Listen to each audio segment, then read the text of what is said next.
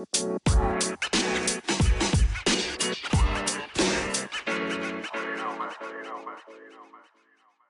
to the podcast, episode 20. This is your host, Hayk Tadevosyan, and let's dive straight into the lesson of today's recording.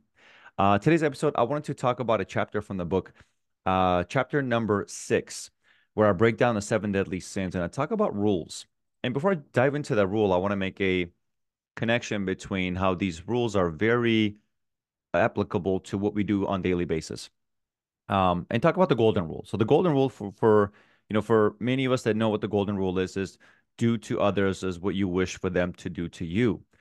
Now, if there's no if there's no connection between the human laws and God's laws as far as the golden rule, the golden golden rule could be manipulative and be very selfish in a way as but that's what I want. As in I'm going 120 miles an hour and I'm endangering people, I shouldn't go to jail. I shouldn't get a reckless driving ticket because I don't care if others drive 120 miles an hour. Well, there's a reason why the rule was implemented because I always talk about look for patterns, follow patterns, create patterns.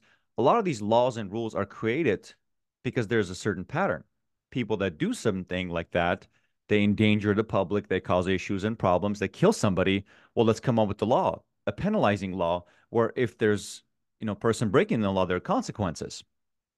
So if we don't abide by the rules and laws that were created as a pattern in a society that we created, intellectually through a voting system, through a leadership, through um, through a hierarchy system. Well, again, the difference between humans and animals is we can follow rules and we can have set of principles. Animals go pee whatever they want. They poop whatever they want, right? So that's the true biggest difference between a, a human and an animal. And a human being that does not abide by a set of rules and principles, they're actually closer to an animal. So to be less animalistic, follow a good set of rules again, I'm, I'm not saying agree with all the rules. There are certain, you know, things you should challenge, you should certain things you should push. But in most cases, rules are there for a reason. And I can tell you this, I have friends who have always thought that the system was against them. The government set these rules to suppress, to do all these things against the human humanity. And they've fought the system for years in their 30s and 40s and their 50s.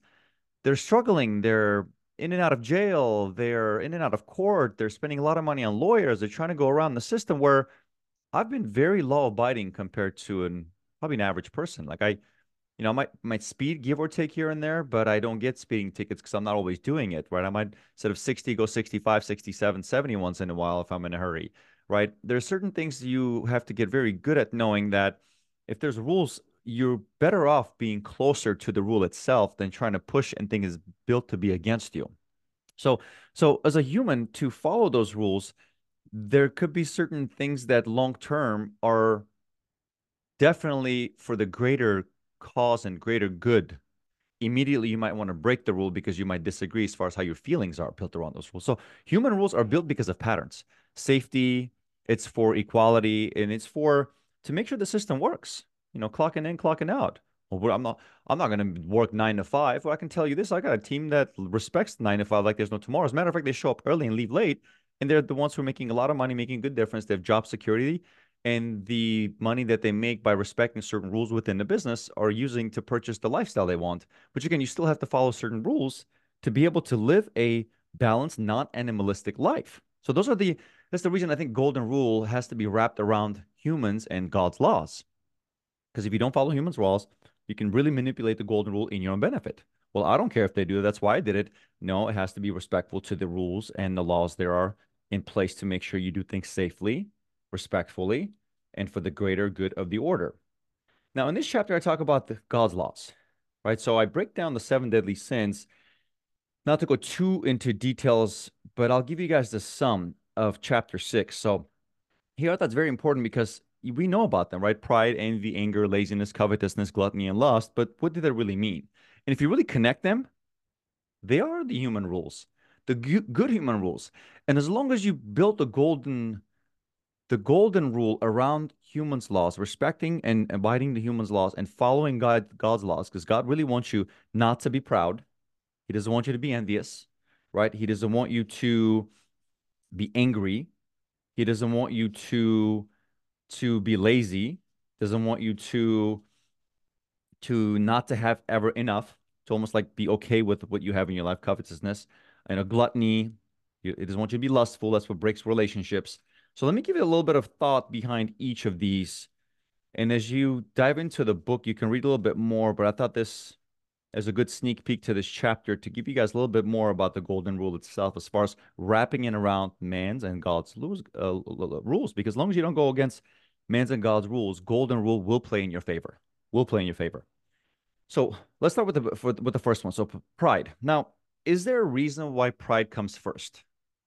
I don't know. I haven't read anything or heard anything that there's a specific order, but I can tell you, I believe it's the reason why it was addressed first in the Bible. Why? Because imagine if you're trying to put down important lessons again, look for patterns, follow patterns, create patterns. You're going to try to address the first pattern first. And if pride's cause happens to be the causing or leading factor in a lot of issues in people's lives and in their work environment, in their personal life, in their marriage. I think pride's actually the reason why it's first because it destroys everything. Like it connects to everything else. When you're proud, you you're not driven by the right morals. You're you're many ways like you're fear driven and fear causes you know it, it creates self-doubt and every time you are you know feeling so self-entitled because you're afraid to give you forget to forgive you're too proud to forgive the person you should be forgiving, right? You're too proud to put yourself below them. And it's a it's a message from Jesus that talks about the lower you carry yourself, the higher you'll be uplifted in life, and the higher you carry yourself, the lower you'll be pushed down. Essentially, humble yourself, or life will humble you.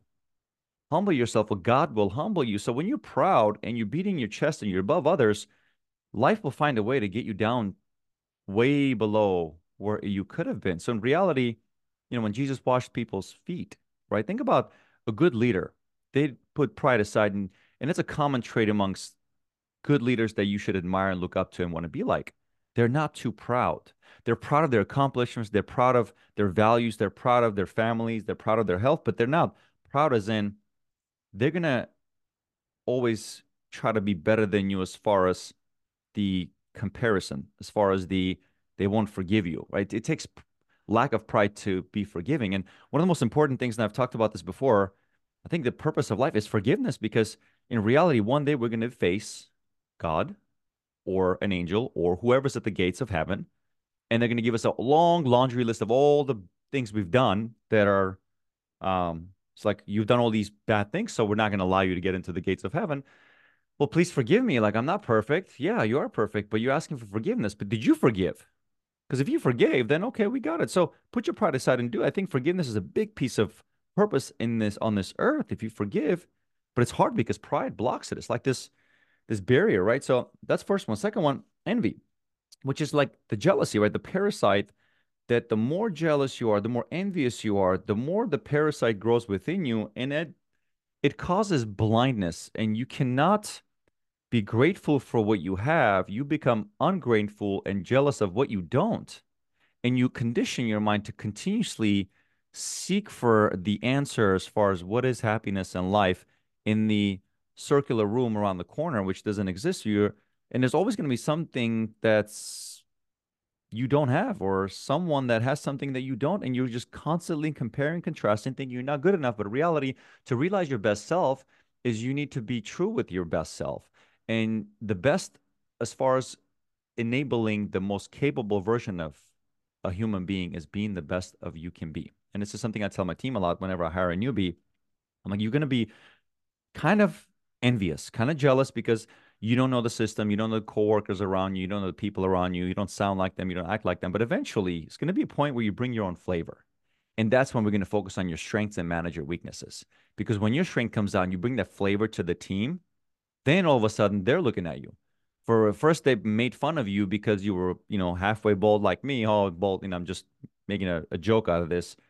Now it's like, oh, maybe I should shave my head because that's how the newbie, like the newbie is killing it, right? So in many relationships too, when couples look like they're doing really well, it's because they're maximizing what's within, what's internal, not comparing, contrasting. Well, that couple bought that car. Let's go get in debt and buy that car. That couple, you know, bought those clothes. Let's get in debt and buy, buy those clothes but reality conditions never come before the mindset. So all the things that we try to compare ourselves to, that's a condition, but that's the result of somebody's mindset. So become the person, read those books, do those lessons, you know, f- uh, figure out the arguments and, and and overcome the objections. do a good job of handling issues within marriage or business or etc. So you can realize your potential and other people become envious of that, but that's not your problem. Your problem is you're becoming envious. So talking about be the change that you want to see, part of the golden rule is you need to make sure that you are focusing on the mindset piece, on yourself, on your faith and your religion, and all those good things and the, the cars and the clothes and everything else will follow. And if somebody does compare and contrast, well, you can teach them a lesson about envy. I have a lot written about uh, that that one. Anger. Well, here's one. Anger is a bad one, right? Anger. Anger is the stupidest thing there is. If you think about anger, right? So when you get angry, what happens? Let's look at the biological level of anger. we have a thing called fight or flight mechanism. Adrenal glands, what they do whenever we are in a situation we get emotional, as an angry, our adrenal glands are, are pumping adrenaline throughout our body and it's preparing us for fight or flight. Like human beings have this very old mechanism, right? The fight or flight mechanism, which prepares us to fight or to run away because there's a danger coming, right? In our brain, you can't really tell your brain what to do. Our brain gathers information. So when it sees danger, like a tiger chasing you, or somebody says something that frustrates you, pisses you off, or puts fear into you, adrenal glands fire up on all cylinders. Blood rushes from our brain into our major group of muscles, quads, hamstrings, glutes, uh, pecs, and arms, away from the brain. And we start saying things that's on our mind, as in, like, we are saying what we're thinking. We're not thinking before we say things. And the problem happens with anger, we vomit things that we shouldn't. And often anger becomes the personality trait that we carry with ourselves because it just compounds over and over and over. And we start saying things that we don't mean. We start making decisions we shouldn't because we're just so angerful. And knowing the fact that our brain just needs to figure out there's no danger, there's no anger, just take a deep breath, right? So so sometimes when you just can slow down and when they say smell the roses, right? Take a deep breath Breathe in through your nose for three seconds, hold it. Breathe out through your mouth for three seconds, hold it for three seconds. Box breathe. Now you're telling your brain, no, uh, no danger, no anger. Blood goes back to your brain, and you might make better decisions because you might be one decision away is buying the wrong house, buying the wrong car, committing to the wrong person, saying the wrong things to the right person, saying the wrong things to the wrong person due to this emotional feeling that can lead you and put you on the path of failure. You won't notice it right away. You said what you wanted to say, you did what you needed to do. Well, five years down the road, that anger moment destroyed your life. Four, laziness. Um, wow, I can talk about this forever. Um, laziness is a it's something I preach on a lot because everything I have in my life that I'm not proud of has been a result of laziness. As in, I've been looking for shortcuts. I I'm looking to run the marathon the easy way. Wasn't proud. I'm looking to build a business the easy way failed. I'm looking to make this relationship work the easy way, failed, right? So if you think about it's like God had this as a joke, as in like this this messed up sense of humor for us. Hey, I'm gonna give you all this abundance, all this greatness in life, but you got to make sure you work your butt off. It's like that's easy to understand, but it's really hard to do because very few people can go 100 days in a row of grinding it out. But if you think about it, day and a week and a month does nothing, right? So you're lazy to expect good results and brushing your teeth and having the cavity go away in two weeks. You're lazy to think that for two weeks you can work on your relationship and fix the issue or build one or build a business. So it takes the opposite of laziness to make all the good things in life work. Work, health, relationships, family. If you run any of those with any laziness, you're going to have lazy results. So that's a big piece, right? Do not be lazy. Um, next one, covetousness. You know, the unhealthy competitive syndrome is in like wanting something that belongs to somebody else, somebody else's spouse, somebody else's property, right? So many ways it connects to jealousy, but this unhealthy competitive spirit that kills the harmony within you is what I wrote in this chapter. There will always be someone that has something that you don't, whether it's a shiny toy, physical feature, or even a personality trait. Many of us are you know many of us have you know things that money can't buy and efforts can't achieve and studying cannot develop. So so if you think about it you're just constantly comparing and contrasting. What does this do as far as your greatest gift? Throwing it out the door. Your greatest gift is you. Not your spouse or your kids. I'm sorry to say that. Not your business. It's you.